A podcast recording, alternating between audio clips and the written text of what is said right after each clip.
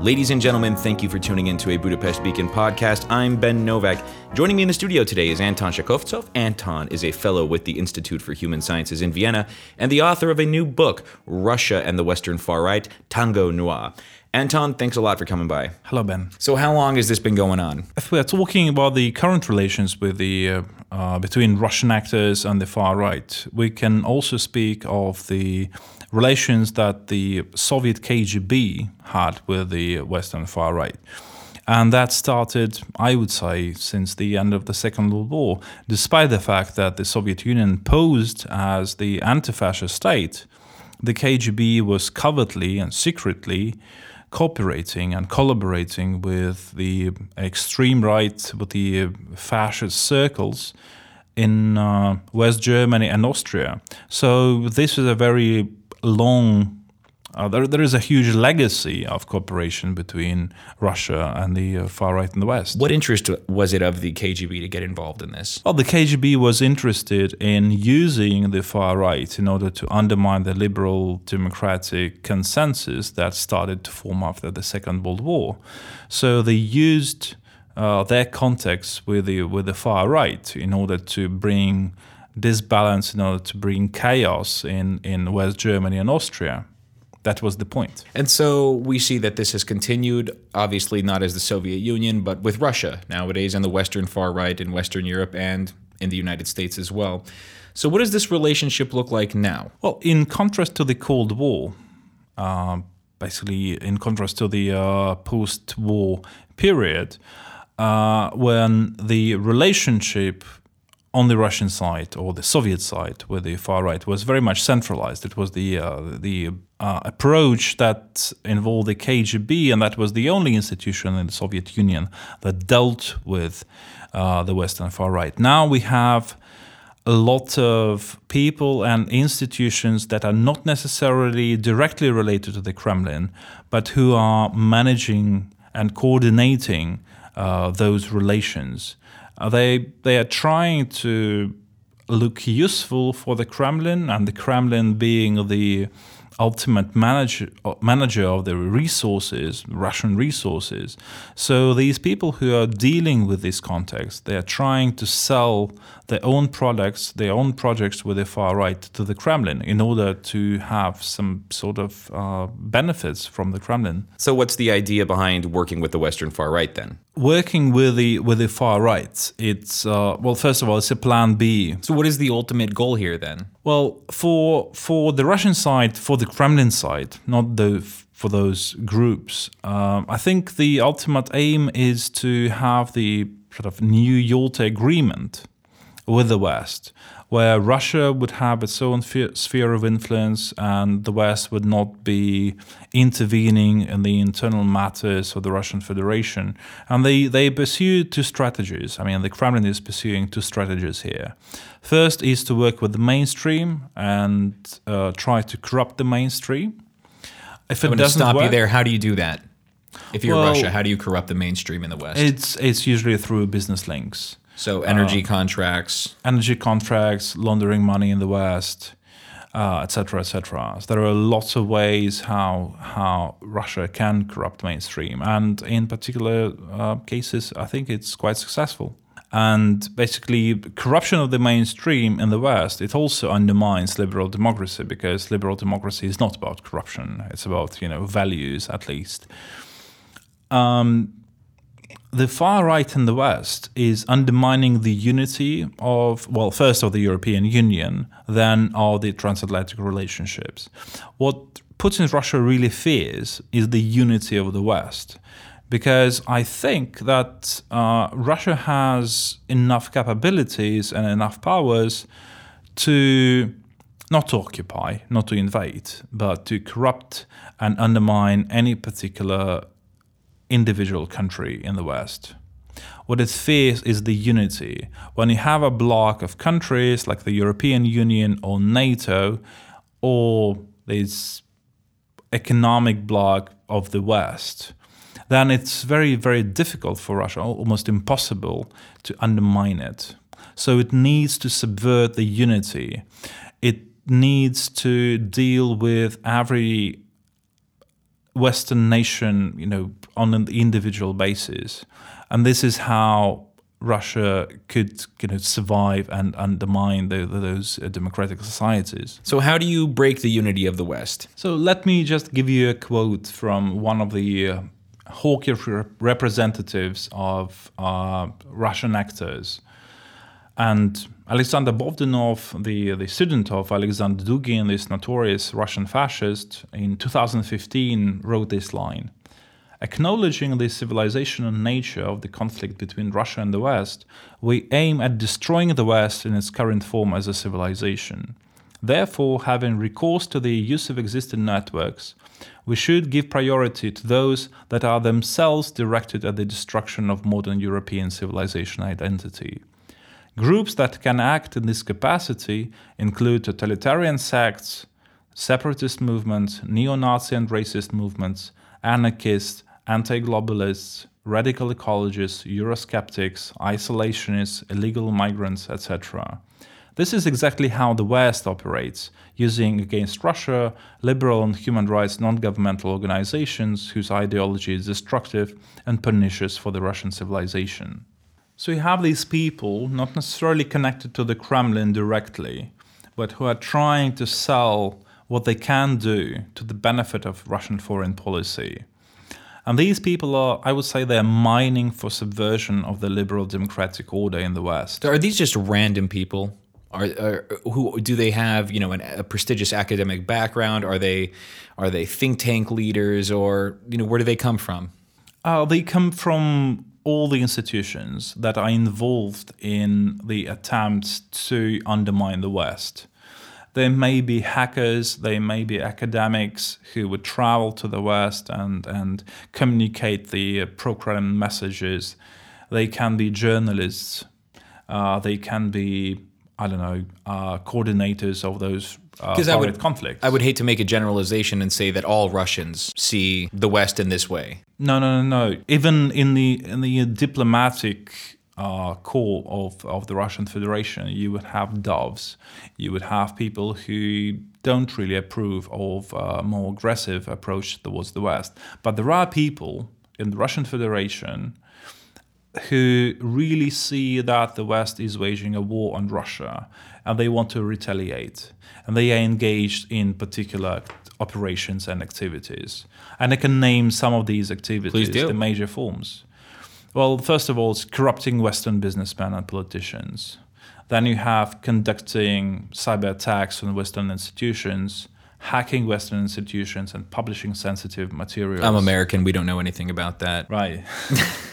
uh, they could be involved also in spreading disinformation, the official and alternative media. They could be involved in amplifying Western disinformation.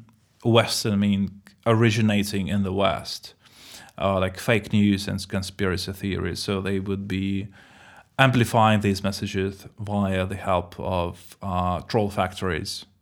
They could be strengthening the criminal networks operating in the West, because there are a lot of criminal networks coming from Russia, but they would also be helping uh, other criminal networks, which also brings um, a bit chaotic development in the West. They could be involved in training or contributed training of paramilitary groups. And we have evidence. We've seen things like that happening yeah, well, in Hungary. Not only in Hungary, we have evidence that this is happening in Slovakia and the Czech Republic.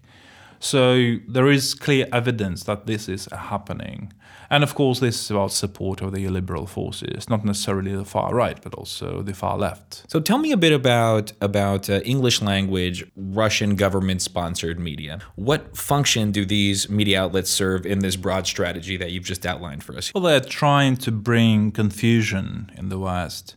Uh, the the reports of of RT uh, they are not only confusing, but they are promoting the message that the establishment, that the mainstream in the West is lying to their own societies, to their own people.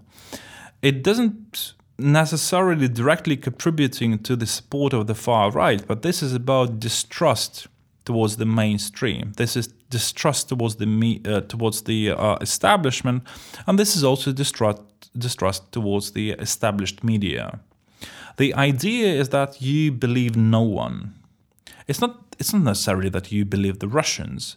The idea is that you believe no one and you're confused. If you're confused, you don't buy an argument that you you have to somehow live up to your values or the values of the European of, of the European Union or the values of the West.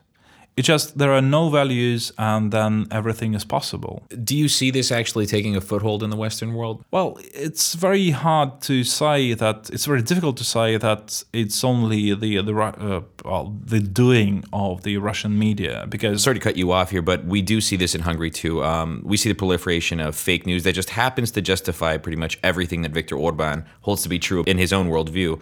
Uh, in some cases, it goes hand in hand with Russian propaganda. Well, you you correctly mentioned that uh, your prime minister believes in the news or fake news that are being spread in Hungary in the Hungarian language.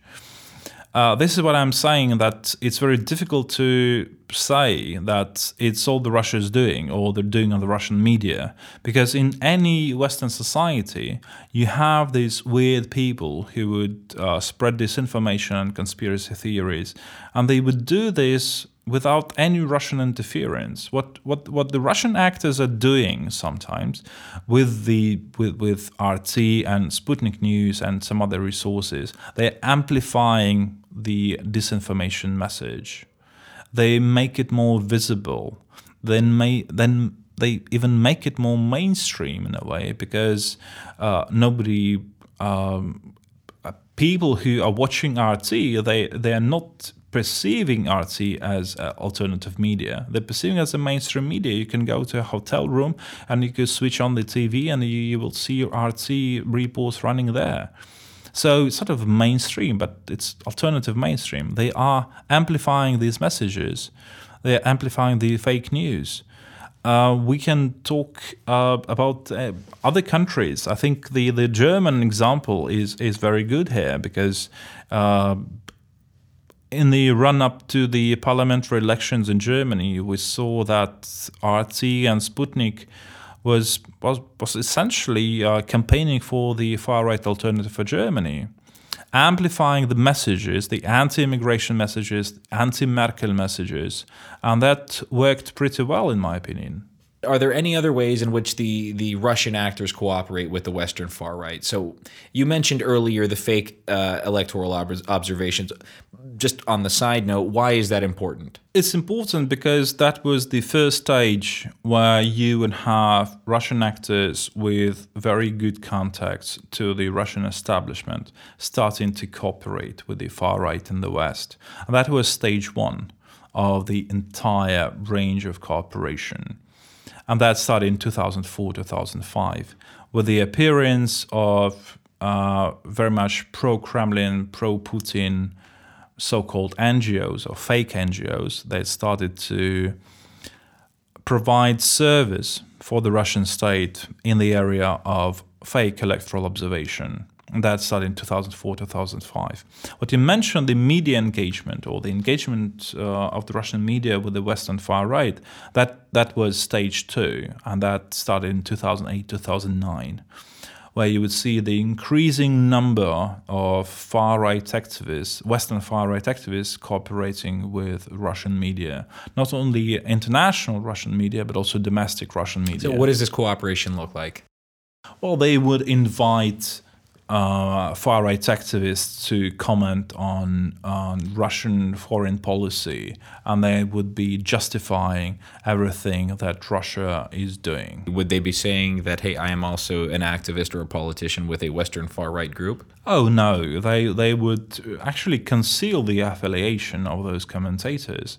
Uh, they would say that those are just members of national parliaments or the uh, members of the European parliaments. They would omit the credentials. They would not be trying to describe those people as coming from the far right, because obviously Russia is posing as an anti-fascist state, and they don't want to have this direct connection to the extreme right, you know, to the fascist circles. So they would just omit that the, the, those connections. Uh, and stage three, in my opinion, started in 2011, 2012 uh, when Putin's Russia had to react what it thought was a direct attack on on on Putin's regime from the West, and there was a combination of factors: uh, the uh, the anti-Putin protests in 2011, 2012, the Arab Spring, and also the adoption of the uh, uh, Magnitsky list. That was the the a major list of sanctions uh, against Russian officials for the violation of human rights in Russia. And that was the start of a very, very active cooperation uh, between Russian officials and the Western far right. That was stage three. And the stage four uh, started quite recently, I would say in 2016, and that was the institutionalized cooperation between the United Russian, uh, the United Russia Party, and particular far right parties in the West. First and foremost, the uh, Freedom uh, Party of Austria and the Northern League in Italy. You lay out these four stages of Russian actors cooperating with with the Western far right, um, and it ends here at these at this party. Uh, this party cooperation, cross party cooperation, united Russia with other far right parties in Western Europe. Is there another stage? Where do we go from here? What is the next level of Russian cooperation? Well, the potential stage five that would be really destructive, uh, in, in, in my opinion, for, for the Western unity. And I, I imagine stage five, I hope it actually uh, never takes place. But uh, if we are going from stage one to this potential stage five, that would be a far right pro Kremlin party coming to power in the European Union. Okay, we've got we're checking boxes here so far. What I mean, the stage five is a far right party, uh, a pro Kremlin party coming to power in a Western in a Western nation, and say uh, blocks the uh, prolongation of the sanctions regime against Russia, and that would be stage five, where you would have this far right pro Kremlin connection being put in operation, being put into effect. Okay, we'll wrap this up with one final question now. You and a handful of other researchers have been writing about this phenomenon. You've proclaimed a diagnosis that puts a name on what we're seeing here. But the question is, what do we in the West do about it? So, how do average folks like Charlie Brown and myself uh, fight back against this? I think it is very important to understand that Russia is not creating new problems in the West. It is exploiting the already existing problems. It is exploiting the weaknesses of Western societies. The best way to protect yourself is to deal and address the problems in Western societies. Uh, there are a lot of problems in the European Union. You have to deal with them. If you address these problems, then Russia would not, Putin's Russia would not have so many opportunities to exploit your weaknesses. So I would say the midterm and long term perspective, it's about dealing with the problems that are characteristic for the European Union and characteristic for the West. In the short term perspective, I think it is about strengthening the uh, Western institutions uh, trying to deal with corruption uh, to become more transparent. And this is what you what what the West has to do because this is how Putin's Russia can manipulate you. Thank you to our listeners for tuning in, and be sure to pick up a copy of Anton's new book, Russia and the Western Far Right Tango Noir. Anton, thanks a lot for coming by. Thank you, Ben.